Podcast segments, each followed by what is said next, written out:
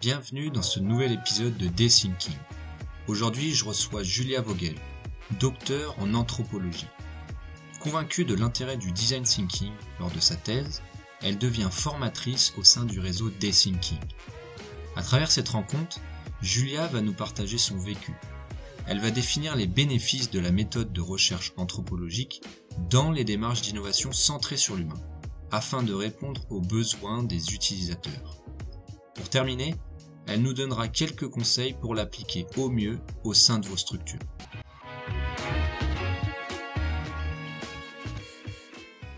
Salut Julia, très content de pouvoir te recevoir dans ce nouvel épisode de Thinking. Comment vas-tu? Bah, Ça va très bien, euh, merci Adrien. Et, toi, comment ça va? Ça va bien, je te remercie.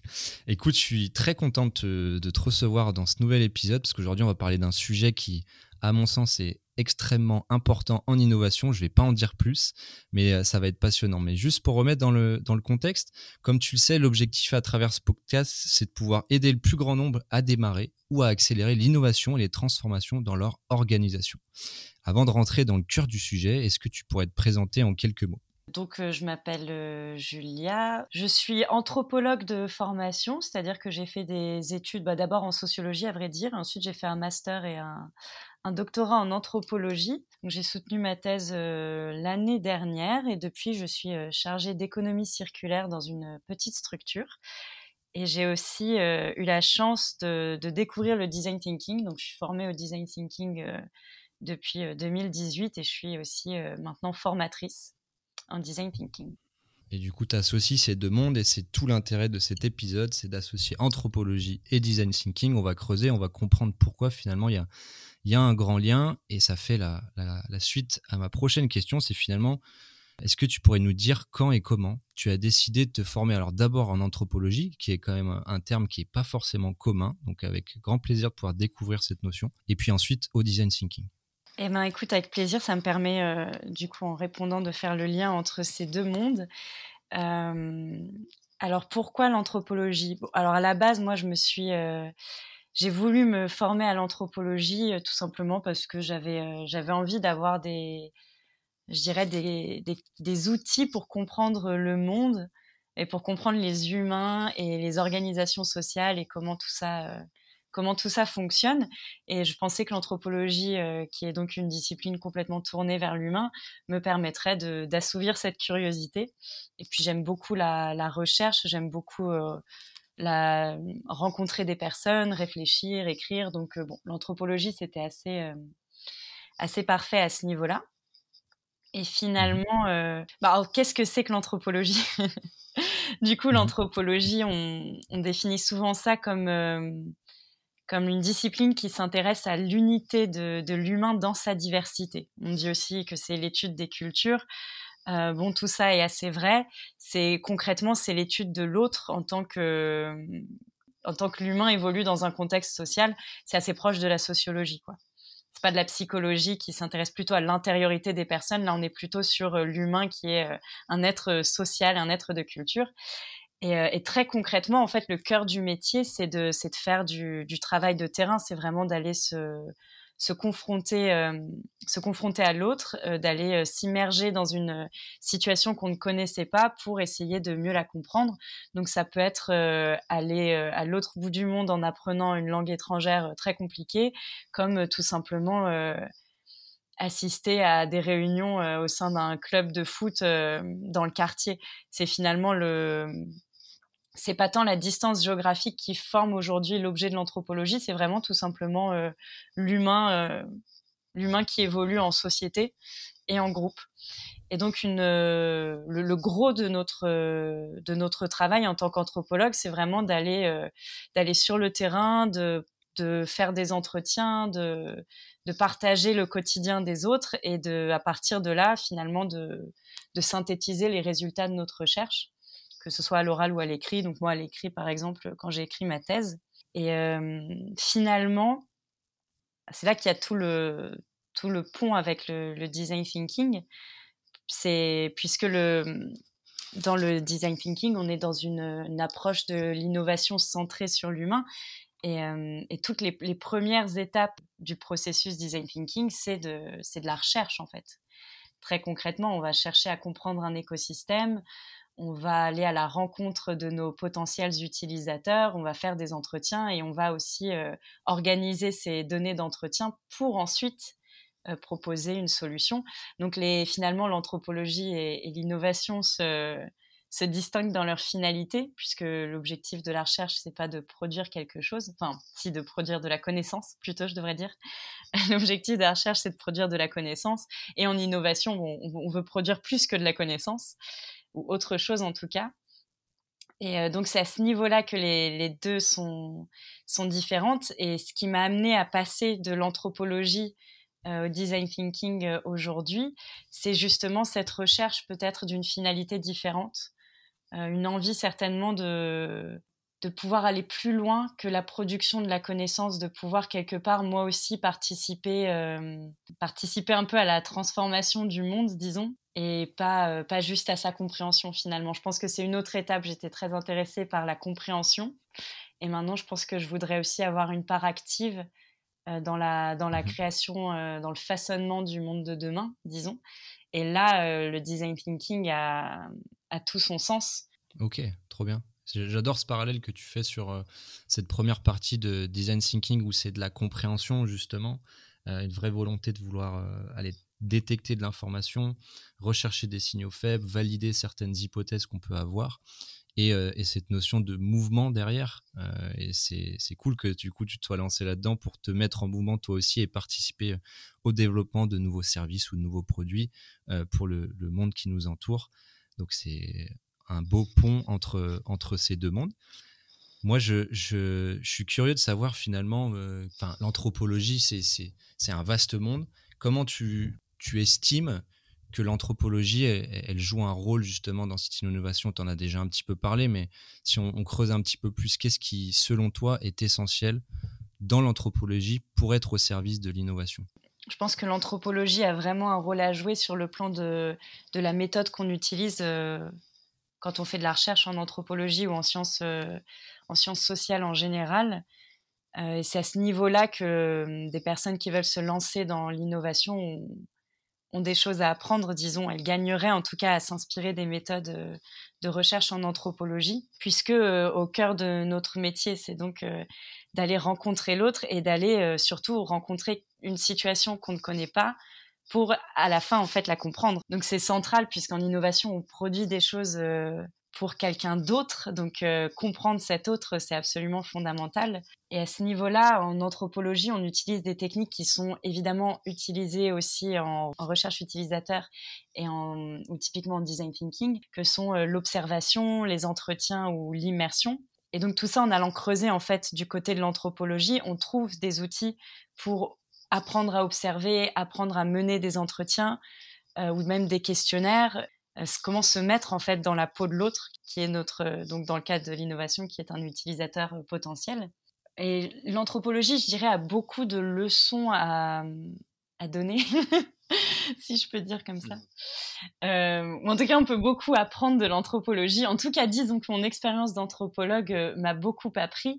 Et, et, je dirais que parmi les leçons que moi j'en ai tirées et que j'applique désormais, c'est d'abord le fait de ne pas avoir peur de prendre le temps de bien comprendre une situation, de pas bâcler justement cette, euh, cette recherche sur les utilisateurs et aussi de pas hésiter à, à m'éloigner de mes propres conceptions, à pas avoir peur de justement de voir mes propres préjugés et de les voir être contredits en allant me confronter à la réalité. Et aussi, j'irais même plus loin, ne pas avoir peur de me rendre compte que parfois je me suis trompée. Parfois, on peut se tromper aussi dans l'interprétation euh, d'une situation, même dans un entretien. Quelqu'un peut nous donner une information et on interprète, et finalement, on n'a pas bien compris. Et donc, euh, tout ça, je trouve que c'est des leçons que j'ai appris en anthropologie, cette, euh, cette capacité de remise en question et cette humilité finalement qui sont très utiles puisqu'elles sont nécessaires au fait euh, de vraiment appréhender euh, au mieux l'autre, je dirais, de comprendre, de s'approcher au mieux d'une compréhension de, de l'autre, de ses motivations, de ses difficultés, de ses contraintes, de ses envies, etc. Et aussi, je dirais peut-être l'une des grandes leçons de, de l'anthropologie, c'est aussi de, de toujours aller chercher la complexité même là où on ne l'attend pas forcément. Donc pour donner un exemple concret, l'une des choses qu'on apprend en anthropologie qui, euh, qui est fondamentale, c'est le fait que les mots n'ont pas la même signification pour tout le monde et pour prendre un exemple, tout simplement l'expression de la douleur, alors que ce soit d'une personne à l'autre, mais même culturellement, on n'exprime pas la douleur de la même manière. Et à douleur égale, une personne pourra dire qu'elle est dans une souffrance euh, terrible, là où quelqu'un d'autre dira ça va. Et donc je pense que typiquement euh, dans une innovation dans le domaine médical, c'est hyper important de garder ça à l'esprit. Ou dans surtout, alors ça joue quand on va dans des dans des pays étrangers. Euh, de faire attention aux catégories locales. Donc, je ne sais pas si on va en Inde, le rapport à la vache est très différent de notre rapport à la vache en Normandie.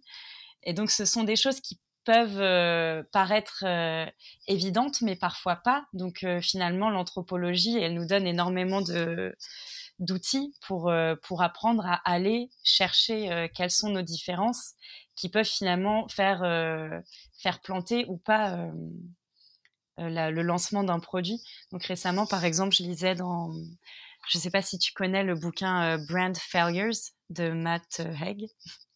Non. Qui est, euh, c'est un bouquin de, je pense, bah, de marketing. Et ils ont toute une section sur, justement, en fait, c'est les marques qui se sont plantées.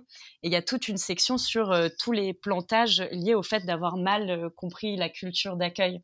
Et donc, typiquement, il y a une marque de, d'alimentation pour bébés qui a voulu se lancer, une multinationale qui a voulu qui a voulu commencer à vendre ses produits en Afrique et qui a mis le même packaging euh, qu'en Europe.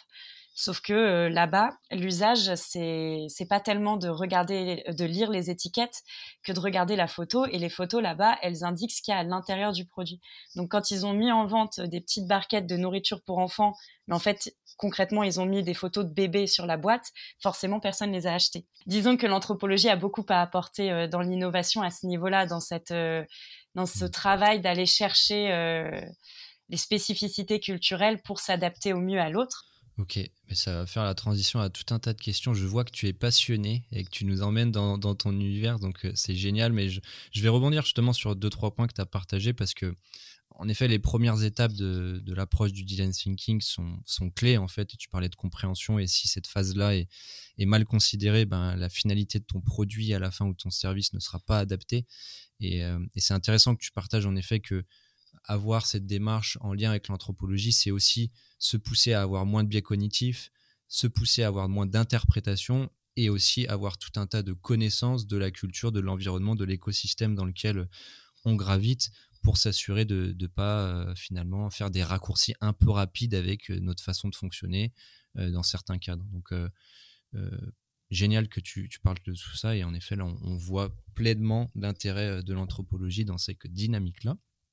Je te propose qu'on passe euh, à la prochaine question. Ce qui serait intéressant pour les gens qui nous écoutent, c'est que tu nous partages finalement de ton prisme dans quelle mesure cette approche-là et l'anthropologie au sein de l'innovation, c'est bénéfique pour les personnes euh, qui souhaitent innover. En quoi c'est bénéfique pour toi d'utiliser cette démarche-là?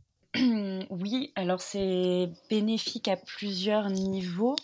Je pense que c'est surtout c'est bénéfique euh, du, début à la fin d'un processus d'innovation et ça fait gagner beaucoup de temps puisque on va, si on utilise, en fait, si on revient toujours à notre utilisateur, on va très vite se rendre compte de, des points faibles de ce qu'on propose on va tout de suite venir corriger le tir quand on part dans la mauvaise direction. Donc on gagne du temps, on économise de l'argent, on évite de passer des années à produire quelque chose qui finalement sera inadapté, puisqu'on va en permanence pouvoir venir et affiner le, produit ou le service et aussi se rendre compte assez vite du fait voilà, de certaines choses qui sont en inadéquation finalement avec des attentes et qu'on ne peut pas anticiper parce que, bah, tout simplement parce qu'on n'est pas dans la tête de l'autre.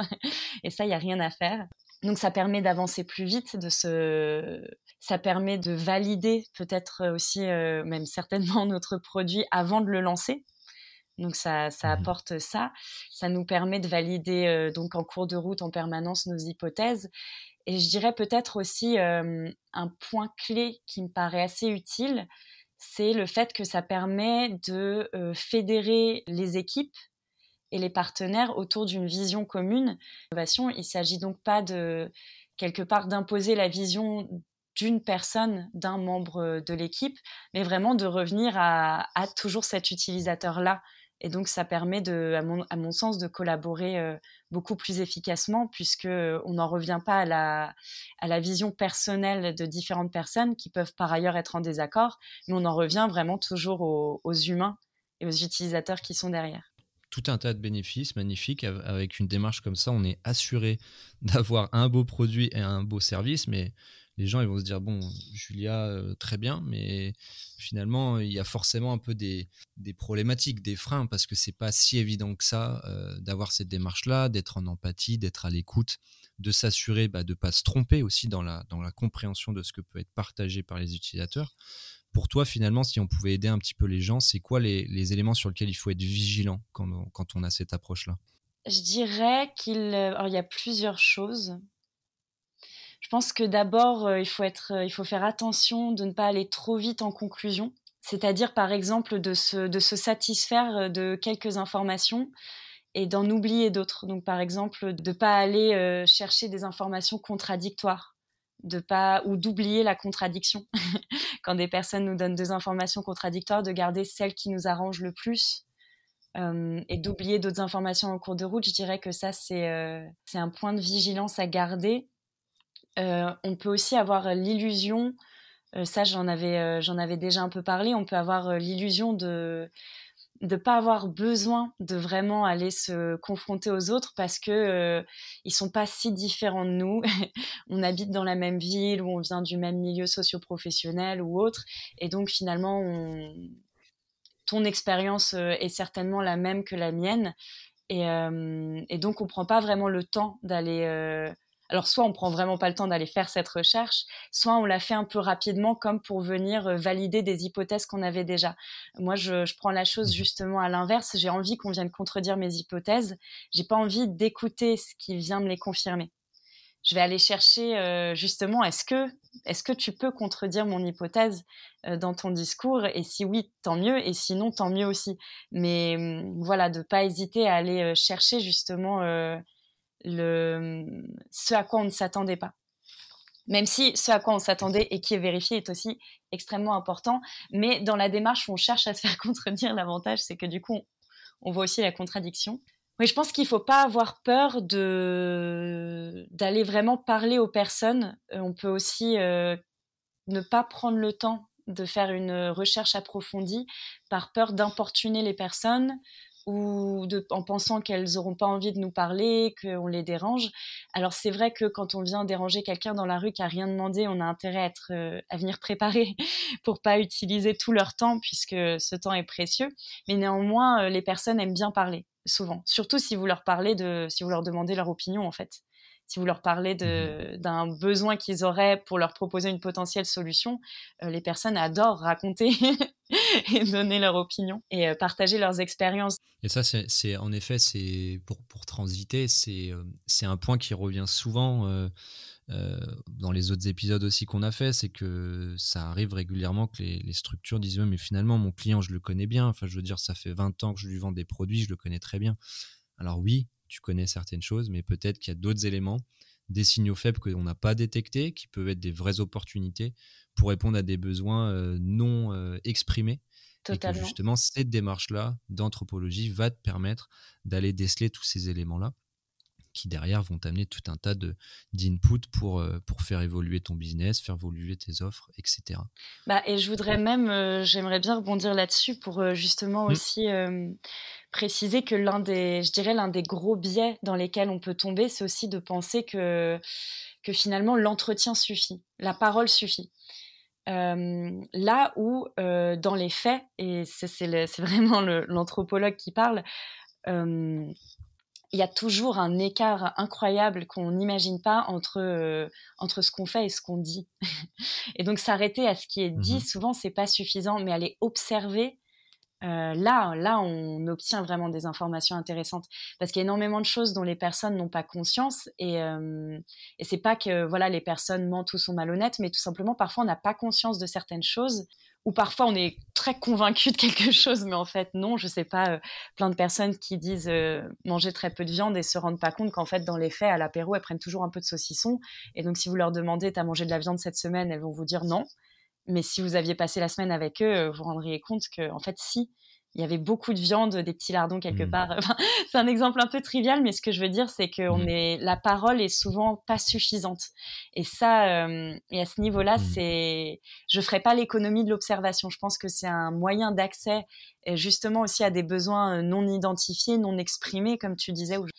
Et j'hésiterai pas à utiliser ces autres approches que sont l'immersion et et, les observations pour vraiment complémenter et accéder à des choses nouvelles. Oui, tout à fait. Et ça, ça me fait penser justement à une des pratiques qui se fait beaucoup. C'est notamment quand tu développes par exemple une application euh, sur tes, tes, premières preuves de concept, tes premières versions A1 euh, ou 2. C'est qu'en général, on te met dans la main le téléphone avec l'application et on te laisse l'utiliser pour voir dans quelle mesure en fait l'interaction que tu as avec l'application répond à toi ce que tu avais imaginé en termes de, bah, d'expérience à travers l'application. Et c'est, tu parles exactement d'observation d'immersion, bah c'est typiquement comme ça. C'est, j'ai fait des entretiens dans un premier temps pour déceler certains signaux et des volontés. Très bien. Le second step, c'est j'ai développé potentiellement un produit, un service, une application et autres. Je te le mets dans les mains pour observer finalement comment tu interagis avec. Donc c'est vraiment différents euh, steps euh, en termes de, compréhension du besoin, de l'utilisation, etc. Donc euh, très bon élément pour, pour cet aspect-là. Alors, tu nous as parlé du coup des, de ces freins. Euh, il y en a, il y en a quelques-uns. Tu les as cités. Toi, si tu devais euh, de conseiller les gens qui nous écoutent pour justement pallier à ces freins, pour les aider à ne pas tomber dans le panneau, pour les aider à, peut-être se mettre en mouvement, pour euh, être le, moins biaisé possible, tu, tu, donnerais quoi comme conseil pour que les gens soient le plus confortables possible dans cette démarche-là? Oui, alors il y, y, aurait beaucoup de conseils. Bon, d'abord, il y a quelque chose de fondamental qui est plus on le fait, et plus et, meilleur on devient quelque part, plus c'est facile. Donc ça, il n'y a rien à faire, il y a une courbe d'apprentissage.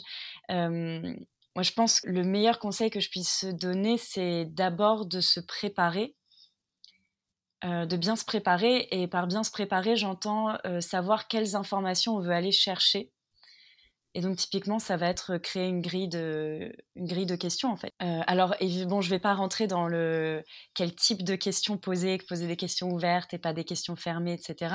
Mais déjà bien se préparer pour savoir de quelles informations en fait moi j'ai besoin et donc euh, quelles questions je dois poser pour obtenir ces informations.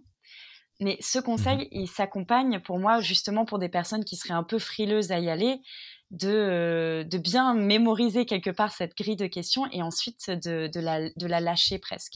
Et de vraiment voir euh, les entretiens ou ouais, cette, cette, euh, cette étape de recherche euh, auprès des utilisateurs comme vraiment la rencontre avec un autre être humain qui a quelque chose à me dire que j'ai envie d'entendre. Donc vraiment le prendre comme une conversation, de, donc de désacraliser le fait que c'est un entretien et d'ouvrir grand sa curiosité et de se dire voilà, je, suis curieux de toi, j'ai envie euh, d'en apprendre davantage sur ton expérience, euh, sur ton vécu, sur tes difficultés, sur au contraire euh, ce qui fonctionne, sur tes envies, etc. Et, et de vraiment prendre finalement l'entretien comme cette conversation. Bah, et parce qu'on a finalement notre, on s'est bien préparé, on sait dans cette conversation rebondir et aussi accéder accéder aux informations qu'on cherchait, quitte à à la fin euh, reprendre notre feuille pour vérifier qu'on n'a rien oublié et poser deux trois questions un peu plus factuelles. Mais je pense que peut-être ça ce serait mon plus grand conseil, ce serait vraiment de le voir comme euh, comme cette conversation, euh, cette toute simple conversation avec une personne parce qu'elle a quelque chose à m'apprendre qui va que je vais pouvoir utiliser et donc, euh, je vais à sa rencontre avec toute ma curiosité et ça aide à rebondir, ça aide à avoir des questions, ça aide à mieux écouter aussi parce que du coup, j'ai vraiment envie d'écouter. Je suis pas juste en train de, de chercher la réponse à une question que j'avais préparée, je suis en train de vraiment t'écouter. Donc, je pense que ça, c'est très important. évidemment, euh, beaucoup d'écoute et ne pas être la personne qui mène la conversation, mais vraiment, euh, vraiment être beaucoup à l'écoute de l'autre c'est, ça me paraît fondamentale de pas juger l'autre, d'être vraiment dans une envie de compréhension, même si ça va pas dans mon sens, même si je peux être un peu choquée parfois parce que la personne partage pas mes valeurs. J'y vais vraiment avec, bah, encore une fois, avec curiosité et sans jugement. Et peut-être si je devais donner un dernier gros conseil, c'est celui de prendre des notes et surtout de noter le mot à mot genre le, verbatim, parce que, alors j'invente peut-être le pourcentage, mais ça doit pas être loin de la réalité. En 10 minutes, on oublie 90% des informations. Et donc parfois, dans certains contextes, c'est pertinent de prendre des notes devant la personne. Ça peut même aider à avoir une écoute active et donner vraiment un signal à l'autre qu'on est en train de l'écouter. Parfois, c'est une conversation un peu plus volée et auquel cas, en anthropologie, on a l'habitude de plaisanter sur le, le nombre de fois qu'on a pu se cacher dans des toilettes pour noter, euh, noter des phrases. Et, euh, et pourquoi c'est si important de prendre des notes pour rien oublier, mais aussi euh, des notes mot à mot, parce que souvent on va réinterpréter aussi ce que nous a dit l'autre et transformer les mots. Et sur le coup, ça paraît pas forcément fondamental, mais après coup, un peu plus tard dans le processus, on peut se rendre compte qu'en fait, c'était important d'avoir le mot exact, d'avoir l'émotion exacte et pas la réinterprétation qu'on en a faite avec euh, notre propre expérience. Et peut-être il y a une anecdote que j'aime bien partager parce que hum, parce que c'était une belle leçon de vie pour moi quand je faisais ma thèse. Euh, où euh, là, alors j'avais pas pris de notes, mais c'était un entretien enregistré que j'avais fait et heureusement qu'il était enregistré puisque euh, donc dans le cadre de mes recherches, moi je travaillais sur la, gestion des aires protégées donc des parcs nationaux aux États-Unis. Et donc là, je m'intéressais à la, enfin disons à la, relation que certaines populations amérindiennes avaient avec le parc national du Grand Canyon. Et donc dans ce cadre-là, mmh euh, je voulais saisir la, je m'intéressais vraiment, moi quelque part, je venais chercher une réponse, je venais chercher quelle est la relation spirituelle que cette personne avec laquelle je fais l'entretien, quelle est sa relation spirituelle avec le lieu. Et tout le long de l'entretien, qui a dû durer euh, une heure et demie, la personne, à chaque fois, me ramenait à des considérations euh, socio-économiques. Et euh, moi, je suis vraiment sortie de cet entretien convaincue que j'avais pas de matière, du coup, puisque j'avais rien eu sur le côté mmh spirituel que j'étais venue chercher. Et en fait, c'est, bon, le temps long de l'anthropologie étant ce qu'il est, c'est donc des années plus tard, puisque ça se compte en années, mmh que je me suis rendu compte que c'était que c'était complètement fondamental le fait que lui c'était pas ça qu'il voulait me dire la dimension spirituelle c'est moi qui me gourais en fait. Je me trompais complètement en voulant aller chercher ça. Ce qui était fondamental c'était de voir les inégalités euh, socio-économiques d'accès à un lieu dit public. Et donc finalement d'avoir eu euh, cet entretien enregistré ou si j'avais pris des notes euh, ça m'aurait permis de enfin c'est ce qui m'a permis de pas perdre quelque chose de fondamental qui au moment où, j'ai reçu les informations je n'avais pas trouvé pertinent. En fait c'était extrêmement pertinent mais je me rendais pas compte parce que j'étais arrivée avec euh, mon envie de découvrir quelque chose et ça a pas pris la forme que je pensais. Donc euh, j'ai pas vu l'intérêt de la chose sur le coup. Et ça c'est un bon un grand classique et, et, je pense que c'est très important donc de prendre des notes pour ça aussi parce que on peut, avec la meilleure volonté du monde, on, on arrive avec, euh, avec nos préjugés et nos attentes et parfois on ne saisit pas l'information. Et prendre des notes, ça nous évite ça, ça nous évite de passer à côté de quelque chose de, de gros en fait. Ok, beaucoup d'informations, plein de, plein de, beaux conseils. Euh, mais ce que je retiens globalement, c'est vraiment cette idée de posture, euh, d'ouverture et de, de se désacraliser, comme tu disais bien. Euh, et de vivre plutôt l'instant comme une discussion pour apprendre à connaître la personne et peut-être se retirer un peu des questions pour, en effet, pas se, se focaliser sur des attentes précises comme tu viens de nous le préciser dans ton anecdote. Et le dernier point, c'est voilà, prendre des notes pour rien, rien manquer ou alors enregistrer pour avoir le maximum de verbatim pour éviter les interprétations qu'on peut avoir dans, dans un second temps. Bah écoute, merci pour tous ces éléments-là, Julia. Ce que je te propose, c'est que on termine sur euh, une dernière partie où tu puisses nous partager finalement des ressources qui, toi, te semblent intéressantes pour les gens qui veulent aller un petit peu plus loin, pour les aider à, justement euh, aller de l'avant sur cette notion-là euh, au quotidien dans leur pratique d'innovation. Je dirais il y a deux choses que je, que je partagerais. qui sont assez différentes. Je dirais dans une optique plus théorique, pour, euh, pour juste mieux développer notre esprit critique au sujet de nos propres catégories, sur la compréhension de l'autre. Euh, moi, je conseillerais tout simplement euh, vraiment d'aller lire des articles d'anthropologues. Alors, quand on s'intéresse à un lieu, à un groupe social, puisqu'encore une fois, l'anthropologie, c'est pas forcément l'autre qui est loin. mais donc d'aller vraiment faire nos devoirs de compréhension des personnes qui peuvent être des, des acteurs de la Silicon Valley autant que, que des personnes en Papouasie-Nouvelle-Guinée. Et la revue de terrain, à mon avis, est une bonne ressource pour aller chercher vraiment des, du contenu sur plein plein de sujets à ce niveau-là.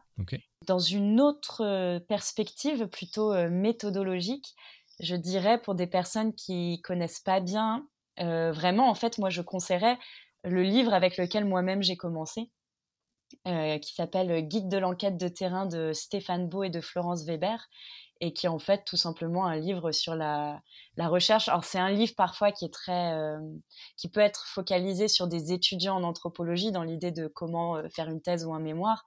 Euh, donc bien entendu, c'est tout n'est pas applicable dans l'innovation, mais globalement c'est aussi c'est un livre qui donne toutes les clés pour mener une recherche qualitative de entretien, directif, semi-directif, comment on enregistre, comment on se présente, et qui a d'ailleurs qui c'est dans la nouvelle édition il y a toute une partie sur faire des recherches avec internet. Enfin faire des voilà vraiment une enquête en mmh. utilisant internet. Donc je pense que c'est aussi une bonne une bonne ressource. J'ai deux, deux ressources complémentaires pour déjà bien comprendre son environnement et puis et puis se mettre en mouvement avec un guide pratique pour les gens qui veulent vraiment pratiquer au quotidien. C'est parfait. Écoute est-ce que tu avais une dernière chose à ajouter, Julia, ou autrement, on peut se laisser sur ces dernières paroles? Bon, bah écoute, c'était, euh, un plaisir de, de, partager tout ça avec toi et euh, moi, j'ai rien d'autre à ajouter que, que le conseil de prendre du plaisir à aller rencontrer les autres. Complètement. Tu fais bien de, terminer là-dessus. C'est quand même un moment clé, un moment décisif aussi euh, euh, dans un processus d'innovation et puis même en, tant que personne pour apprendre à, se connaître mutuellement. Donc, euh, merci beaucoup pour ce temps-là, Julia. Et puis, je te dis à très bientôt. Parfait. À bientôt, Adrien. Merci.